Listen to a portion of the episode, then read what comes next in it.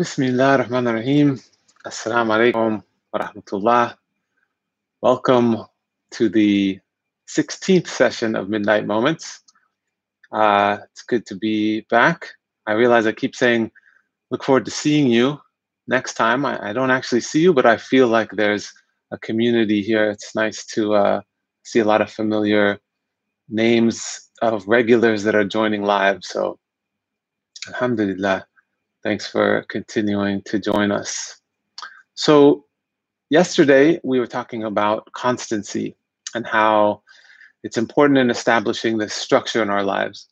And that when we do this, it builds more capacity to manage these ups and downs of life that we can't control, and also the ups and downs in our own hearts, in, in the states that we go through so frequently as human beings. And so today, I wanted to talk about resilience and building this, developing this capacity to recover quickly from difficulties and sort of this, uh, oftentimes it's described of as like toughness, right? So it's cultivating this, this inner resiliency for dealing with times of the chaos and trials that that surround us and befall us that are part of this dunya and so you know that we know that there's uh, trials and tribulations and we can't let ourselves be swayed by all the calamity that is surely to sort of come and go. And these again these things are out of our locus of control. Um, and the reality of the dunya experience is that this is there's bala there is trials uh, that come to us that are from Allah. Allah manifests all of these things, but they're difficult. They're difficult for us to bear, and they they try us in our iman. They try us in our uh, ability to remain stable because it's sort of coming to knock us off, right? And and if we're not stable and grounded, uh, we'll get thrown off easier, and we'll maybe even stay down longer, right? Um, and so it's coming into understanding that always with difficulty comes ease. There's this life is about ebbs and flows. Um, we're together and then we're separate. We have and we lose. We have deficit and abundance, right? So even in this month of Ramadan, we go all day without eating or drinking, and we're in this deficit. And then we have iftar, and it's this abundance. And oftentimes, you know it's managing even the indulgence in that abundance and the uh, the managing the the the need for hunger during the day. And so finding this middle path between these ups and downs and these ebbs and flows um, and being being steady among these shifts. So in uh, in surah al-baqarah Allah says, and we will surely test you with something of fear and hunger and a loss of wealth and lives and fruits, but give good tidings to the patient. Those who, when disaster strikes them, say, Indeed, we belong to Allah, and indeed, to Him we will return. And so there's this notion of sabr, of patience in these difficulties and disasters when they befall, and, and then clinging to Allah and remembering Allah. And then in Sahih Muslim, the Prophet is reported to say, والسلام, How amazing is the affair of the believer? Indeed, his entire affair is good. And this is not the case with anyone except the believer. Should prosperity come his way, he is grateful, and that is good for him. And should adversity come his way, he patiently pers- perseveres, and that is good for him. And so, um, this notion of uh, shukr and sabr, right, between these different poles of when when things are easy and there's good, the believer is in a state of of shukr, of gratefulness, and when things are difficult and there's adversity, adversity, there's sabr, uh, patience. But this can be easily you know this put as this ideal of okay well i'm a believer and so this is how i'm supposed to be. And yet when difficulty comes you may not be the most grateful you know when when good things come you may not be the most grateful. When difficulty comes you may not be the most patient. And so how is that? You know is it just by being a believer you get these qualities? Um, what what can actually happen is that this can be one of these uh, things of spiritual bypassing that we talked about where we have this ideal we we know where we're what we're supposed to be but we don't actually um, do the work to cultivate these states, right? So here, being mentioned the, the believer, it's somebody who is in a state of believing, somebody who is in a state of Islam. Um, it's not necessarily just something, these qualities just come to you uh, without having to do some internal work and development and cultivating these qualities of shukr and sabr. Um, and so we need to actually develop these qualities through practice. Um, so if we are rooting ourselves in this sustained place of presence, right, this practice of the tafakkur, of coming into presence, we're, we're getting more familiar with tasting that, that uh, experience of being in a state of Islam, even if it's not, even if we can't sustain it we're we're coming back to coming into this place of presence which builds sabr right? The more frequently and we are, come back to this more familiar we are with it over time and we experience this it enables sabr. It it it uh, it's not just a concept anymore it becomes something that you experience and you taste and sabr is not just a passive patience, like the word in English sometimes has the connotation. It's really persevering, right? There's there's something active in sabr,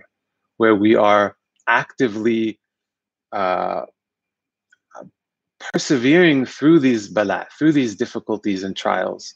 Um, and part of that is also just it's not just passively waiting for the trial to end right? We talked about going through things and that that Allah manifests things in us, even the difficulty for a reason. There's something for us to um, move through. And so this persevering is remaining firm, remaining clinging to Allah, but also remaining self-reflective in these times and doing the work of, okay, what you know, what do I need to let go of to be in a state of sabr, to have this patience. Um, and the thing that allows that perseverance is the stability and the container that we talked about, where we're building through this constancy of our practices, we are establishing this routine of practice so that we are adhering to these things. It, you know, right now a lot of people are in itikaf, right? In the um, even if you're not in the masjid, you can sort of be doing this at home in a place of. And what does itikaf means? It means sticking to something adhering to it, establishing this. Um, and this establishes ability to develop resilience and therefore sabr. Um, and so it's it's building these capacities through through practice, not just saying, not just it's not just that you remind yourself, okay, I should be patient, and that you're suddenly able to be patient. Um, and then, you know, developing shukr, developing gratefulness, um, because these work together. The reason that Allah mentions them together is that, or, or that the Prophet ﷺ mentioned both these uh, shukr and sabr, is that when we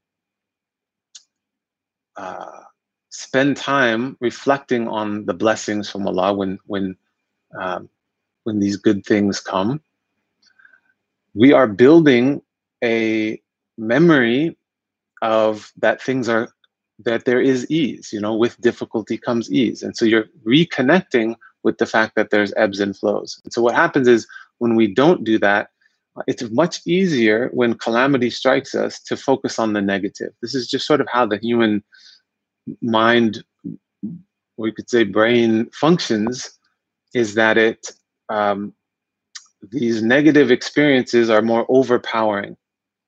And so that can easily become our forefront. And so we have to actually do work to cultivate the focus on the positive. Um, and so this is like you know developing a habit of counting your blessings, as they say.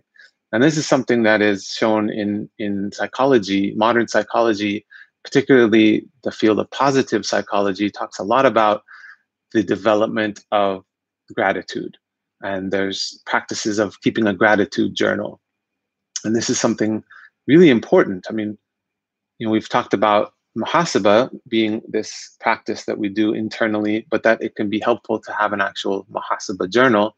So it could be useful also to have a, a, uh, a shukr journal, a gratitude journal, right? And so what this does is that you're um, connecting with the fact that you have these blessings and that you have many reasons to be thankful for. And what that does is it builds the ability to then be patient when difficulty comes because you have this reservoir of understanding and memory that, oh, you know, there's a lot, there's a lot to be good. And I remember, you know, not too long ago, I had a lot of blessings. And so let me persevere through this adversity and know that surely again, ease will come, inshallah.